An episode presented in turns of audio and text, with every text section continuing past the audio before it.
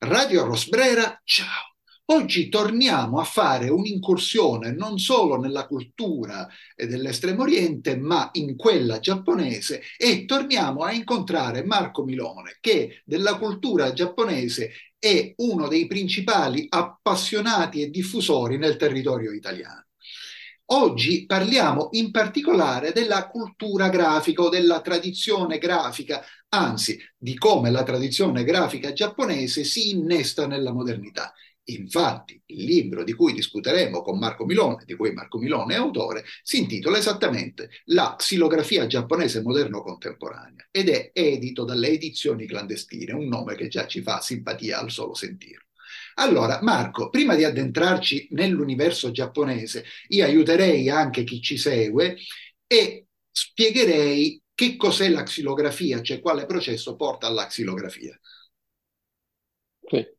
Allora, la xilografia banalmente è una tecnica di incisione in rilievo in cui vengono portate alla parte superiore di un tavolino le parti non costituenti il disegno.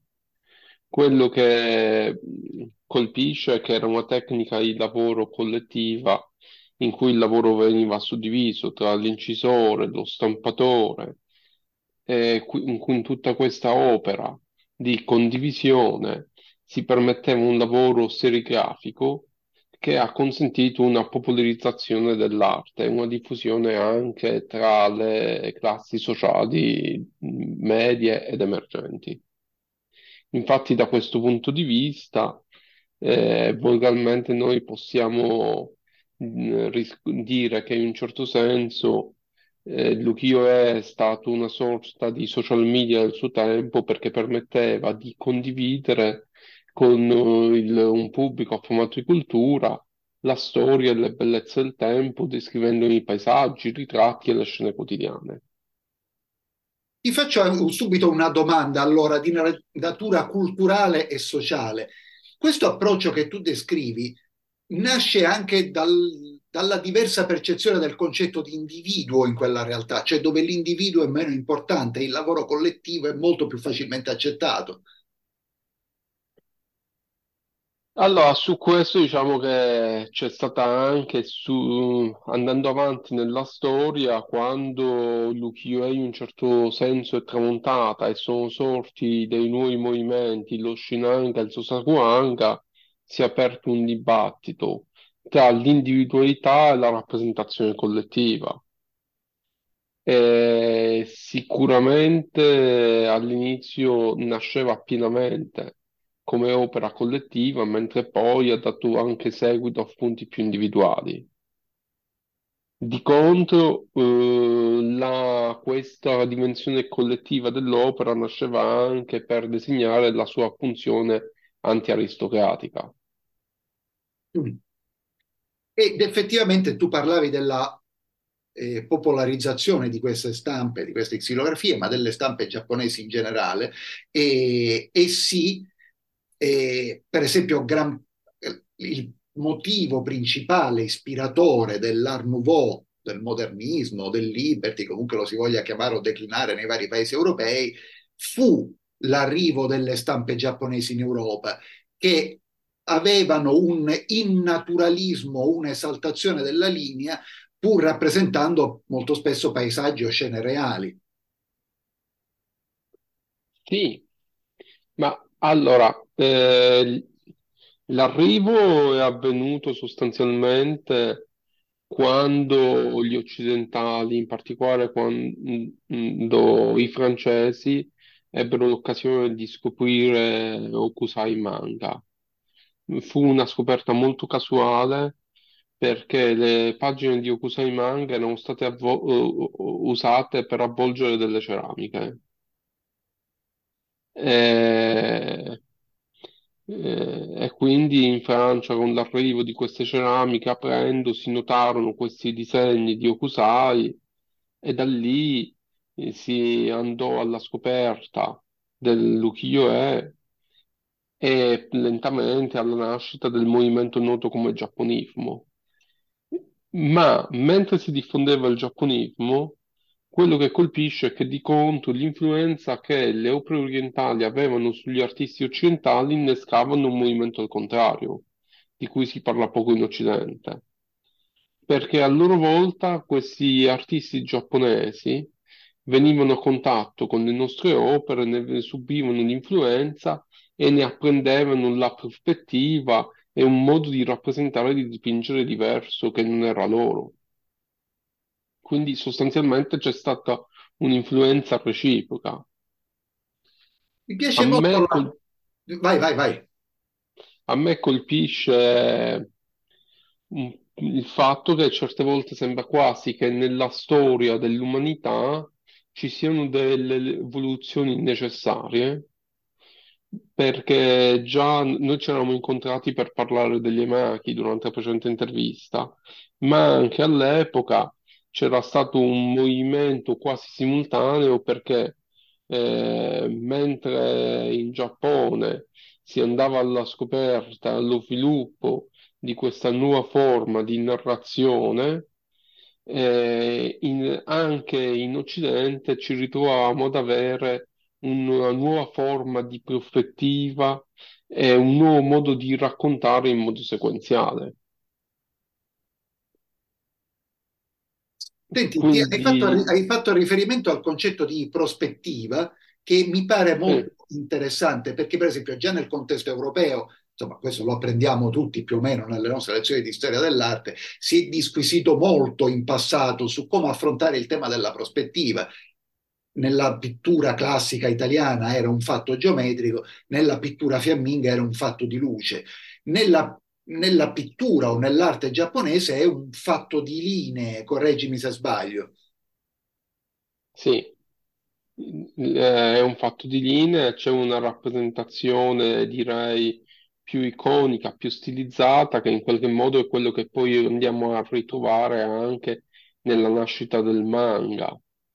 Cioè, questa forma di cultura che definirei quasi mimetica. Eh, noi vediamo da subito una duttilità del tratto e un modo di rappresentare la scena che ci conducono a una visione, tra virgolette, più moderna, o meglio che definirei più cinematografica, per come siamo abituati noi oggi. L'Ottocento, come tu stesso ricordavi, ha subito nel mondo francofono probabilmente in special maniera, però insomma in varie aree, in varie aree dell'Europa, ha subito il fascino della cultura orientale, non solo giapponese, arrivando a commistioni eh, per esempio i, i, quadri simbolisti di Jan Torup, che era un pittore olandese nato a Java e che quindi aveva portato le linee giavanesi, le marionette, le silhouette delle marionette del teatro delle ombre, eccetera. E le stesse ballerine giavanesi avevano molto successo nell'Europa dell'Ottocento e tutti si entusiasmavano a proposito di Giappone per le tournée di Sadayako, di cui anche Picasso ha dipinto un bellissimo ritratto. E quindi c'è stato però qualcosa anche una fascinazione della cultura europea, o meglio, di come la cultura europea aveva reinterpretato gli stilemi giapponesi. Sì, questo è stato assolutamente alla base ed è un qualcosa che noi andiamo a riscontrare ancora oggi perché noi parliamo anche di un processo di occidentalizzazione dell'ukiyo-e.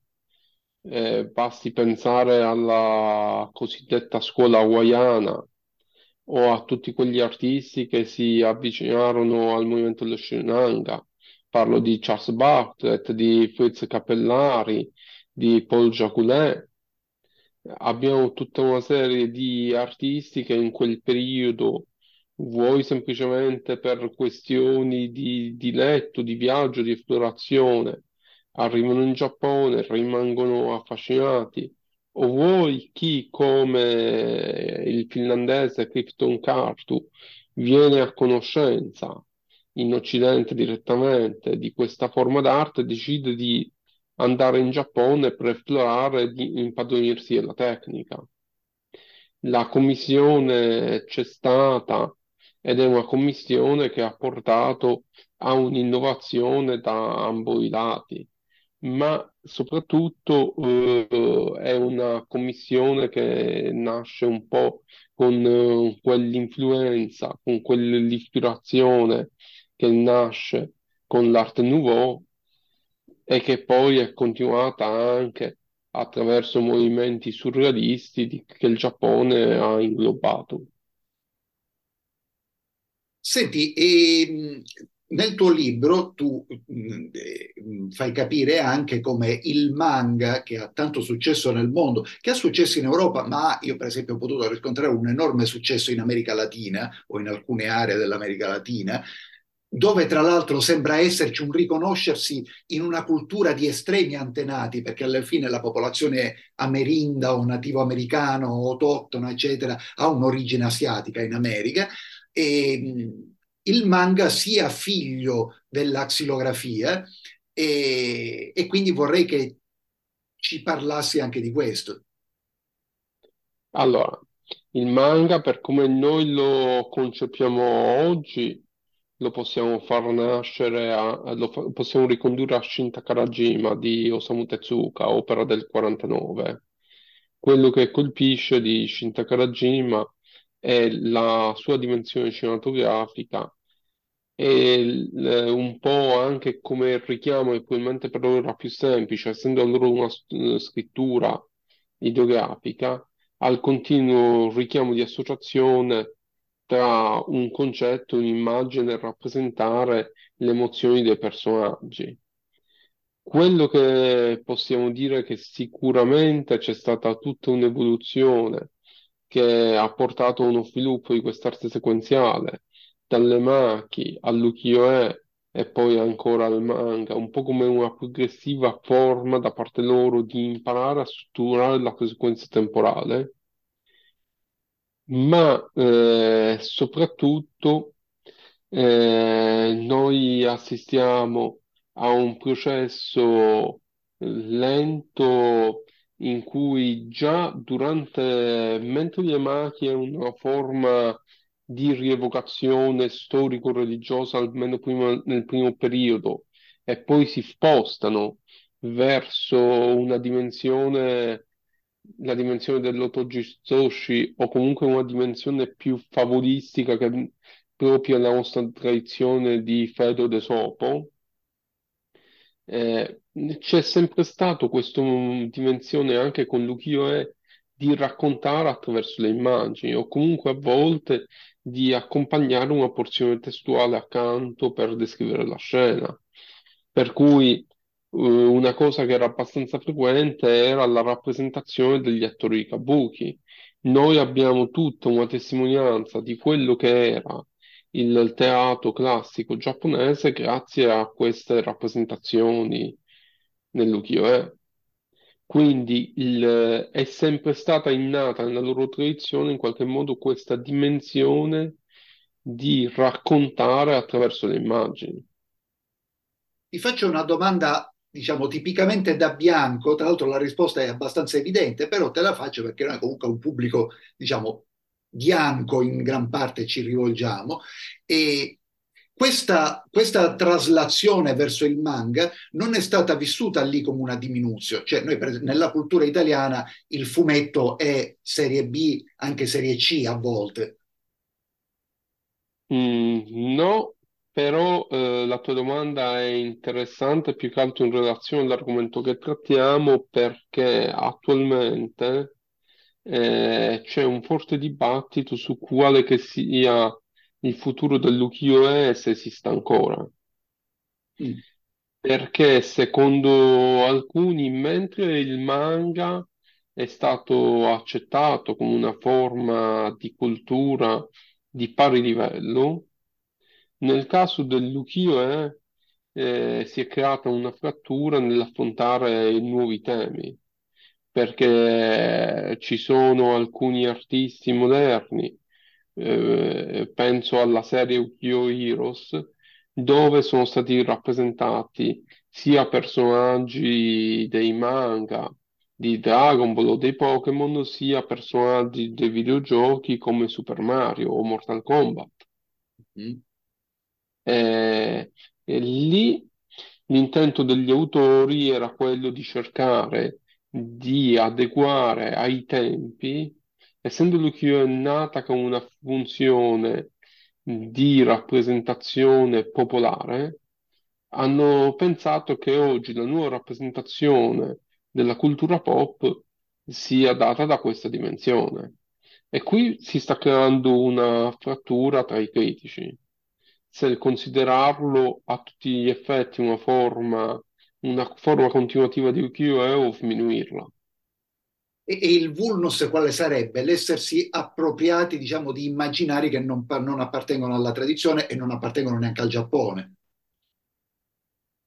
non appartengono alla tradizione, però eh, la tradizione banalmente si è evoluta negli anni, eh, cambiano i secoli, cambiano i temi, cambiano i gusti delle persone.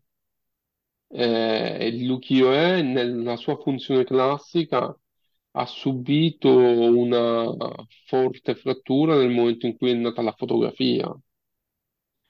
L'ukiyo-e comunque sia, a parte questa rappresentazione eh, divulgativa nella rappresentazione dell'arte kabuki, o comunque nel rappresentarti percorsi mercantili, o anche banalmente certe volte nel eh, dare conforto attraverso la rappresentazione di belle donne o con stampe erotiche, ha deciso oggi di intraprendere un nuovo percorso che per un periodo è stato, ha avuto una dimensione più intimista, a volte più surreale, subendo l'influenza dell'Occidente o anche con una forma di apertura verso quella che è l'arte astratta.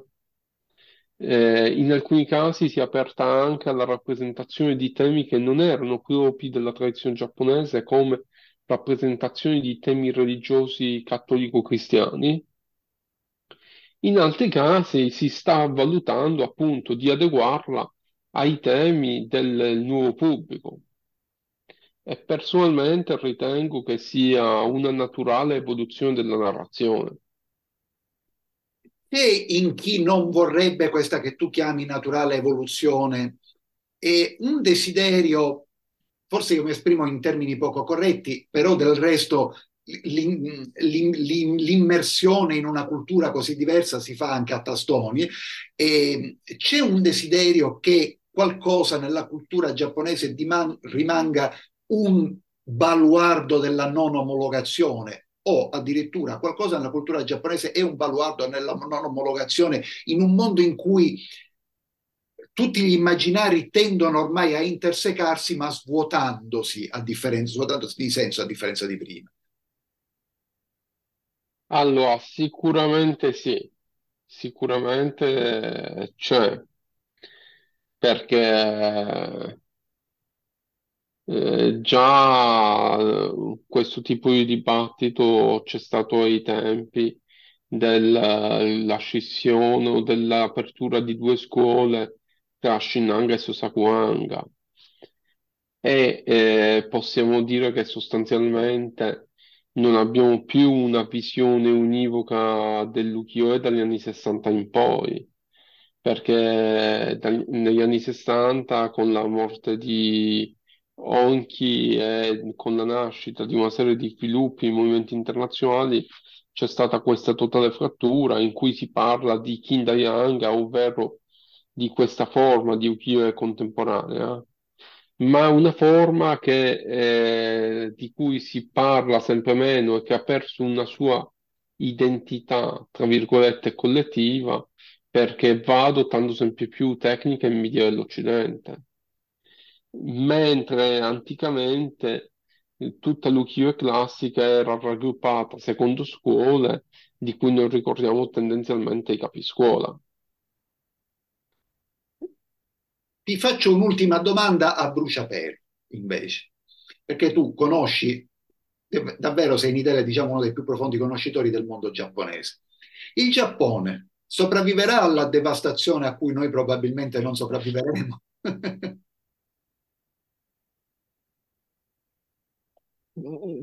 Una domanda abbastanza complicata, Eh, so. Eh, però il Giappone un una nazione che ha dimostrato di essere in grado di adattarsi ai rapidi mutamenti più di altri popoli.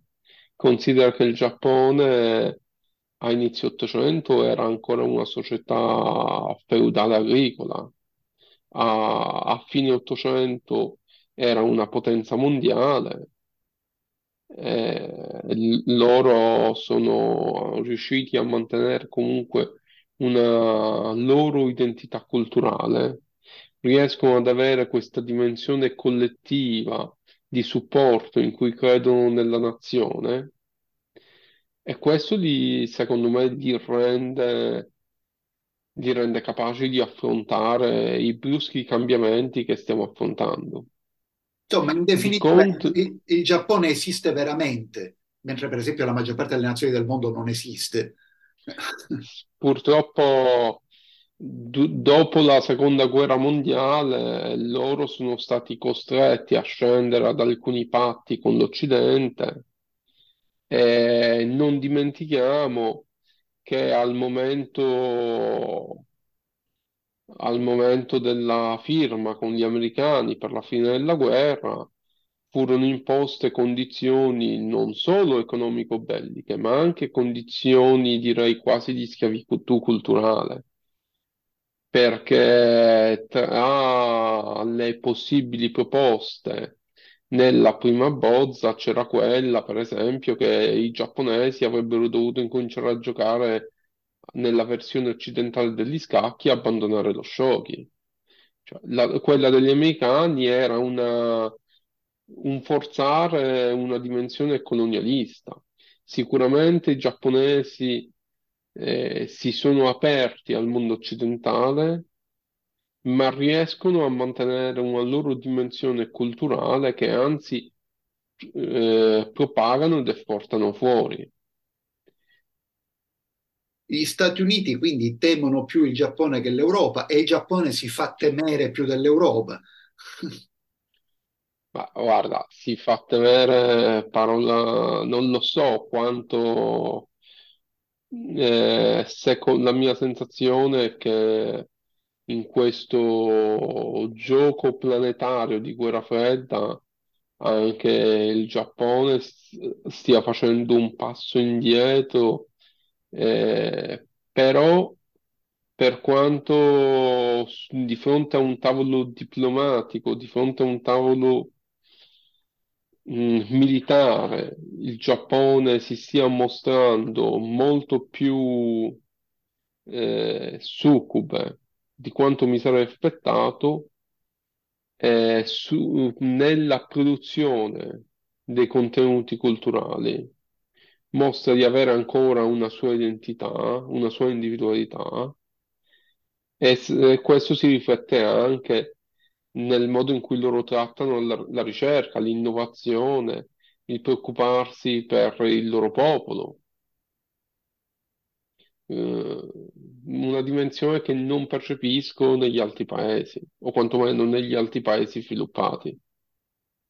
Bene, mi sembra una ottima conclusione per questa intervista, o meglio, una conclusione che, usando un'espressione vagamente retorica e ormai demodè, fa onore al Giappone, almeno in parte, anche se poi segue alcune altre cose, segue alcuni orientamenti, diciamo, militaro-politici.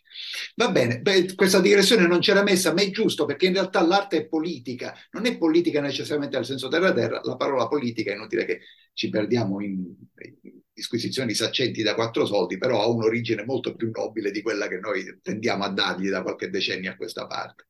Grazie a Marco Milone dunque di essere stato con noi. Ricordo che abbiamo parlato del, del suo libro La xilografia giapponese moderno-contemporanea, edito da Edizioni Clandestine, edito da Edizioni Clandestine sono un po' male, ma così è, pubblicato dalle Edizioni Clandestine. Grazie Marco di essere stato con noi. Radio Fabrizio, grazie a te per avermi invitato e grazie a Radio Rosbrera. Radio Rosbrera. Ciao.